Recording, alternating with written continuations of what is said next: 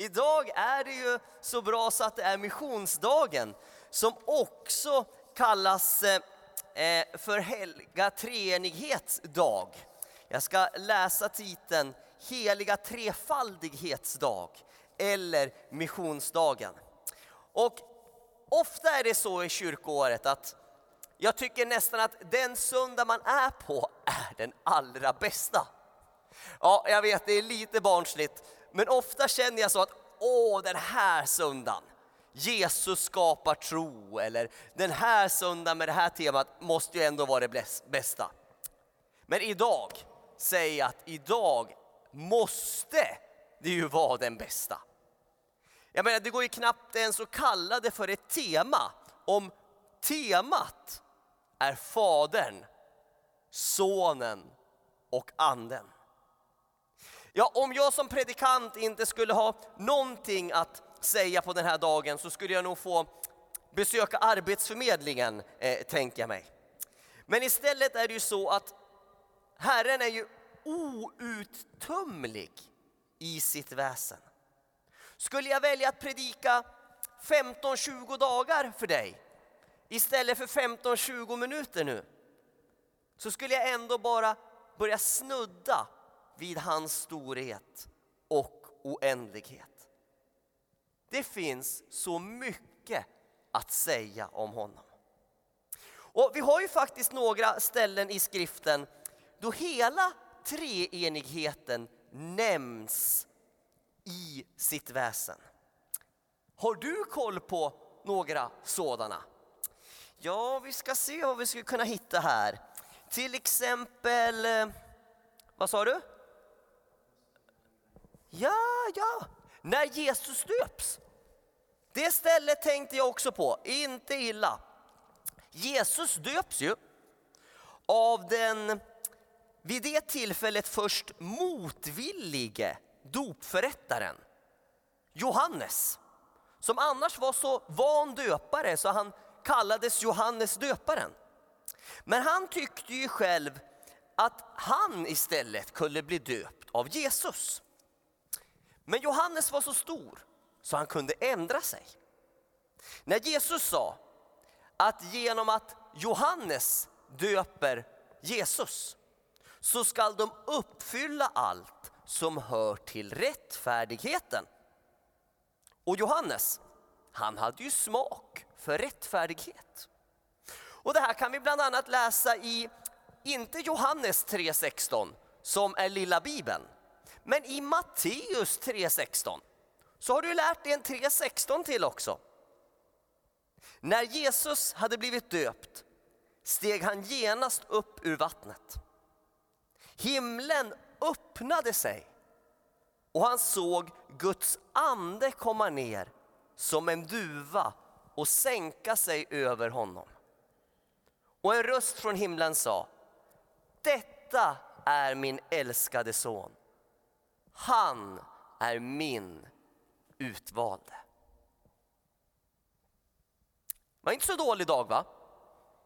Fadern talar, sonen döps, anden svävar. Inte så dålig dag. Kan du flera ställen då? Ja, ett annat tillfälle är ju det tillfälle som kommer att nämnas om exakt två år. Om inte Jesus redan har kommit tillbaka då. Så om två år på den här dagen så kommer vi att få höra om ett ställe, eh, nämligen missionsbefallningen, som är evangelietext i den andra årgångens texter. Svenska kyrkan har ju nämligen tre årgångar av texter som läses så här på söndagar. Och nu är vi på årgång tre och på, i årgång två så är missionsbefallningen texten då Jesus säger Åt mig har getts all makt i himlen och på jorden. Gå därför ut och gör alla folk till lärjungar. Döp dem i Faderns, Sonens och den helige Andes namn och lär dem att hålla alla de bud jag har gett er. och jag är med er alla dagar tills tidens slut. Jesus säger till och med i Faderns och Sonens och den helige Andes namn. En klassisk predikant brukar ju ofta ha tre predikopunkter. Men det här är ju så bra, fast jag läst den här texten till och från i 25 år Mats. Så har jag märkt att det inte är tre punkter här, det är fyra. Och det kom jag alldeles nyss på. Det är ju all makt har Jesus. Alla folk ska få höra. I Mongoliet, i Storbritannien, i USA, i Finland.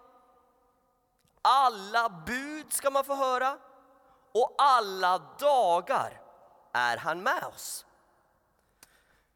Det har verkligen en stark tendens att bli perfekt när treenigheten verkar. Kan bero på treenighetens perfekthet. Och så nu då inför idag här så lärde jag mig en sak till. När jag pratade med vår vaktmästare Hammed här i veckan. Han berättade för mig hur det var när han blev kristen och blev så hungrig på bibelordet. Hur han ville läsa och, och förstå. Hur han började läsa före ett visst textställe för att förstå hur han kom in i det och, och efter för att kanske hitta slutsatsen eller förstå mer av sammanhanget. Tidigare om någon hade sagt till mig Apostlagärningarna 4 så hade jag sagt ja det handlar om att man hade och ägde saker och ting gemensamt. Men när jag i Hammeds anda nu fick läsa före i dagens episteltext så fick jag lära mig att där ser vi också spår av treenigheten. Av Fadern, Sonen och Anden. Så slå gärna upp där. Du lyssnade väl till Lars läsning för inte så länge sedan. Eh, men slå gärna upp där Apostlagärningarna kapitel 4, vers 5 till 12. Apostlagärningarna 4, 5-12, dagens epistel. Det hela utspelar sig när Petrus och Johannes häktas och träder fram inför Stora rådet i Jerusalem. Och anklagelsen, ja, den är så här. Genom vilken kraft eller i vems namn har ni gjort detta? Ja, de hade gjort en välgärning mot en sjuk som hade blivit botad. Men ställdes med den här frågan. I vems namn har ni gjort detta? Ja, man kan tycka att det är lite orättvist, de här anklagelserna som kommer emot dem. Det finns ju många typer av anklagelser på jorden. Jag hade en vän för ett tag sedan som sa att han blev anklagad för att ofta säga Gud välsigne dig till andra människor. Och eh, jag tog dock honom på orden. Och jag har testat här sista tiden ibland att inte sådär liksom bara slänga ur mig så det knappt hörs utan titta på någon människa som är ovan kanske att höra ett andligt språkbruk och säga som avslutning i ett samtal eller när man stått och pratat eller så, så har jag vid några tillfällen, vid något tillfälle tittat på personen och sagt Gud välsigne dig. Och sen väntat två, tre sekunder på responsen. Och det har varit positivt, inte så anklagande. Alla i Sverige idag har nog inte så att de har hört det och uppfattat det blivit tillönskade Guds välsignelse. Vilken fattigdom! Det tycker jag vi måste ändra på. Ja, men fler anklagelser finns. Eh, jag har också hört anklagelser mot detta bibelord. För det fortsätter ju i vers 8 där det står då fylldes Petrus av den helige ande och svarade dem. Någon gång har jag hört någon anklaga en annan och sagt så här Jaha, du tror som i Apostlagärningarna 4.8. eh, att man inte behöver studera apologetik eller försvaret av den kristna tron. Utan eh, det går bara att varje gång få från Gud exakt det man ska säga. Nej, det här är inte alls en text mot försvaret av den kristna tron.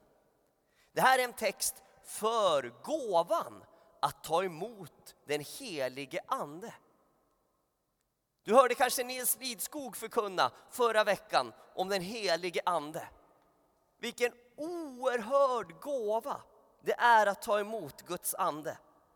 Som sen får plocka kunskap ur oss. Både naturlig kunskap och när Guds ande ger i det övernaturliga. Ja, det är stor skillnad vems namn man verkar i.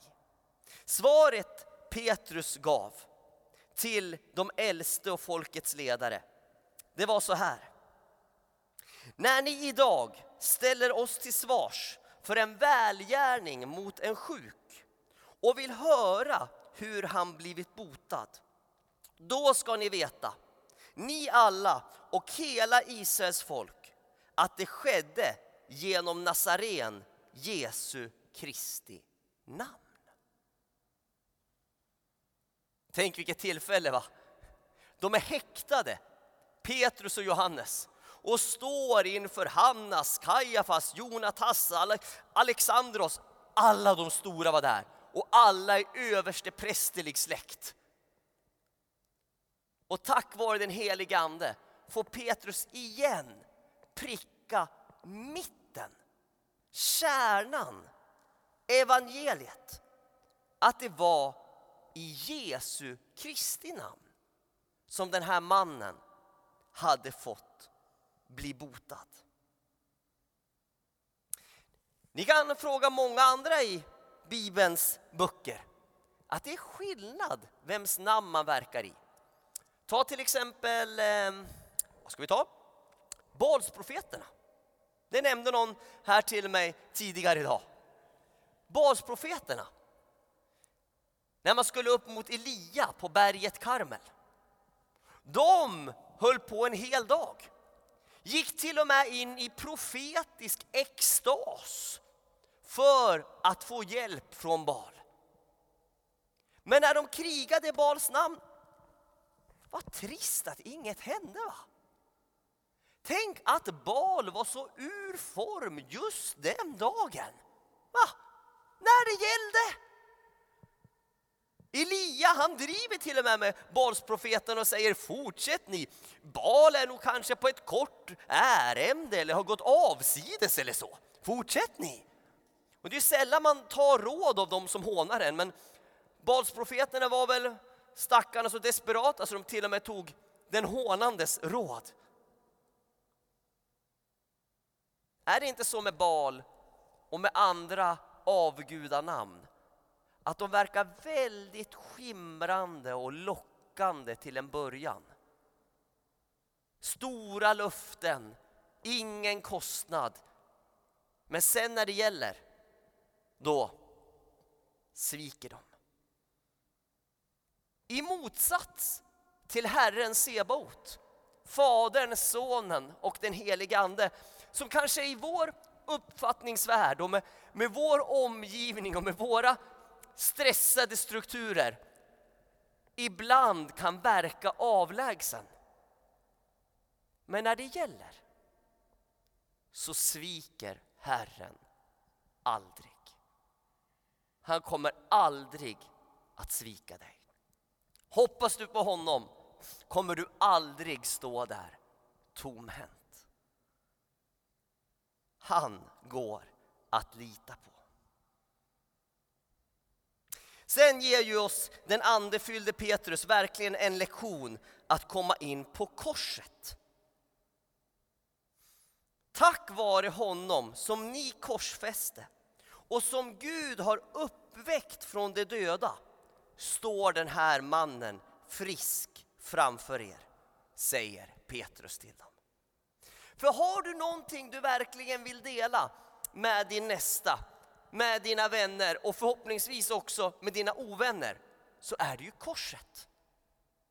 Kanske har du redan andliga, viktiga livssamtal med människor men tycker att du liksom inte kommer loss riktigt. Börja prata om korset. För det var där det skedde. Det var där Jesus, ja, stenen som föraktades av er husbyggare blev en hörnsten. Jesus Kristus, han som håller att bygga på. Han som håller att lita på.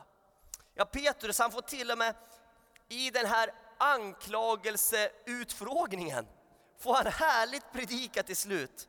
Och han säger, hos ingen annan finns frälsningen. Och ingenstans bland människor under himlen finns något annat namn som kan rädda oss.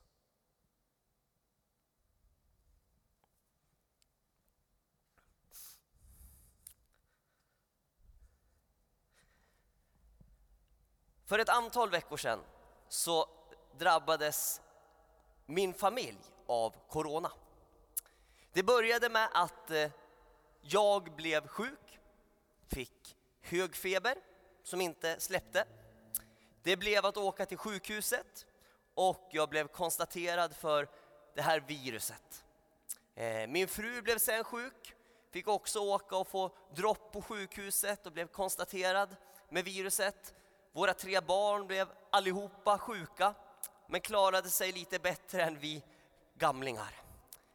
Och det var, vi var sjuka i två, tre veckor och har nu varit friska ett, ett långt tag från, från viruset.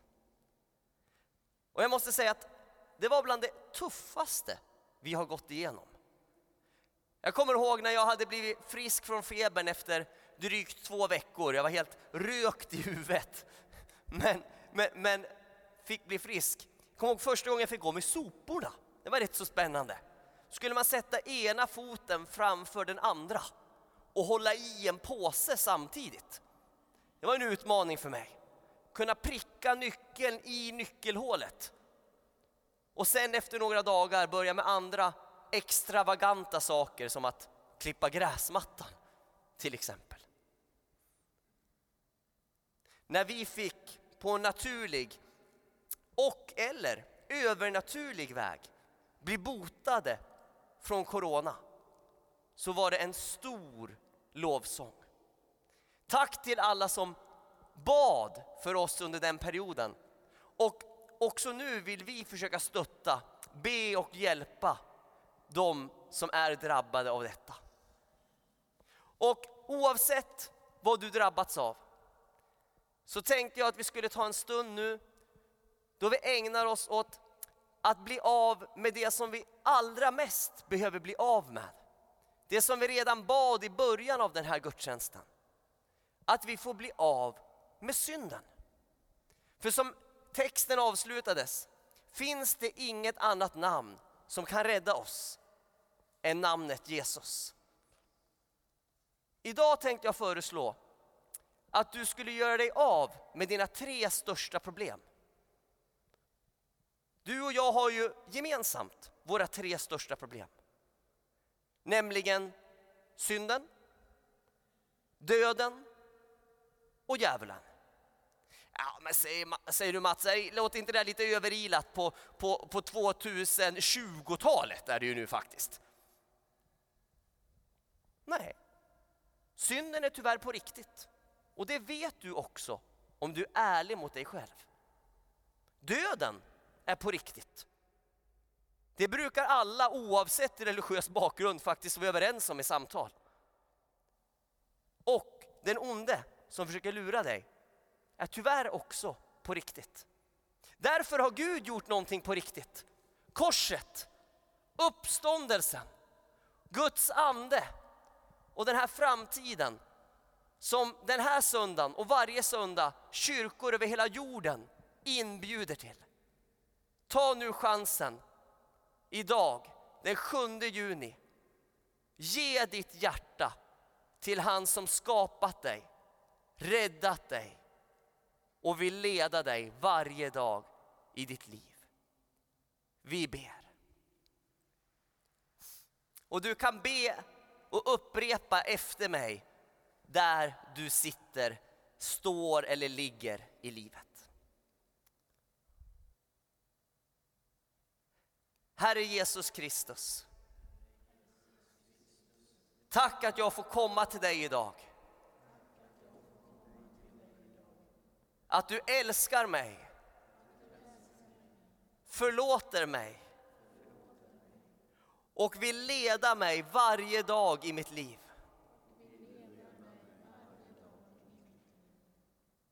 Idag lämnar jag min egen väg för att följa dig. Kom helige Ande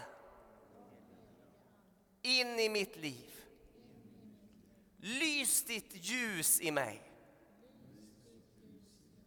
så att jag får ge din kärlek vidare.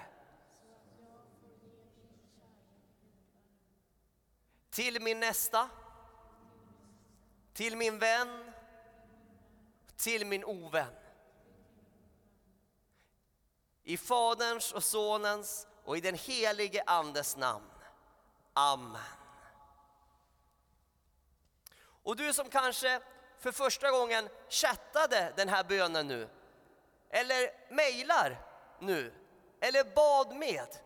Låt oss få veta och hoppas att vi kan få en kontakt framöver så att vi tillsammans får dela livet och tron på Jesus. Amen.